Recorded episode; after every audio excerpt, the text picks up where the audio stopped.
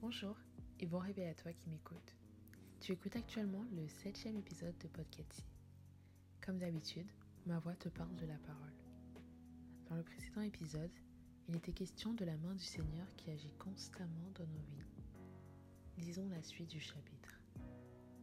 Alors ils m'appelleront et je ne répondrai pas. Ils me chercheront et ils ne me trouveront pas. Ce verset ne vous en rappelle pas un autre?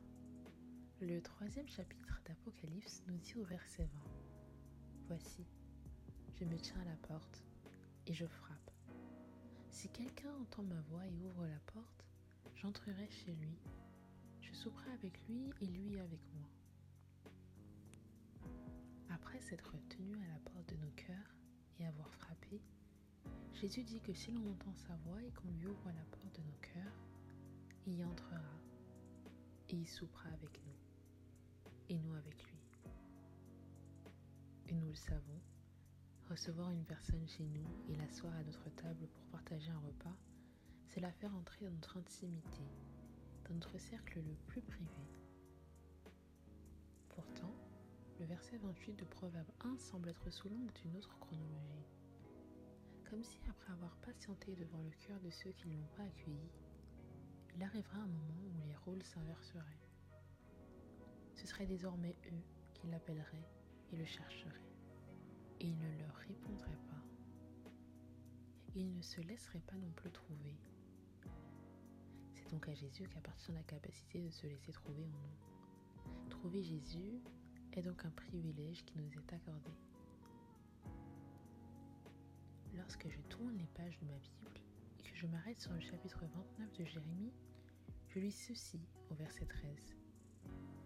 Vous me chercherez et vous me trouverez, si vous me cherchez de tout votre cœur.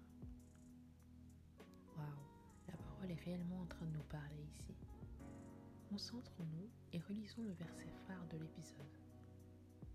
Alors ils m'appelleront et je ne répondrai pas. Ils me chercheront et ils ne me trouveront pas.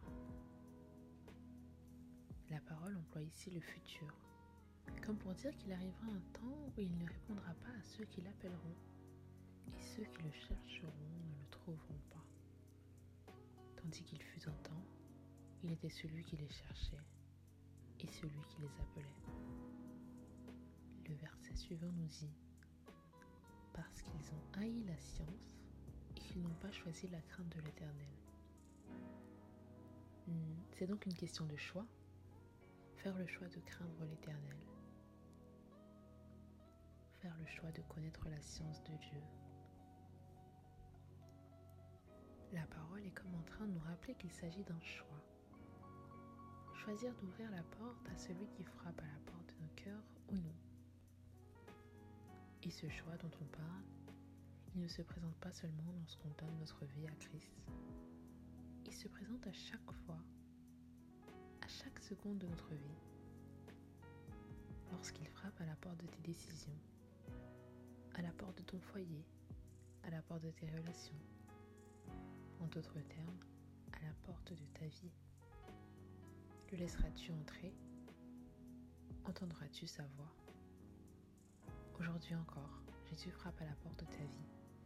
Il te suffit seulement d'y croire pour le voir. Que tu sois chez toi, dans le métro, à la fac ou au travail, je te souhaite une journée et une semaine révélée. On se retrouve vendredi, même lieu, même heure. Ah, au fait, petite parenthèse, lorsque je te donne rendez-vous au même lieu et à la même heure en fin d'épisode, je ne parle pas d'un lieu naturel, ni d'une heure naturelle.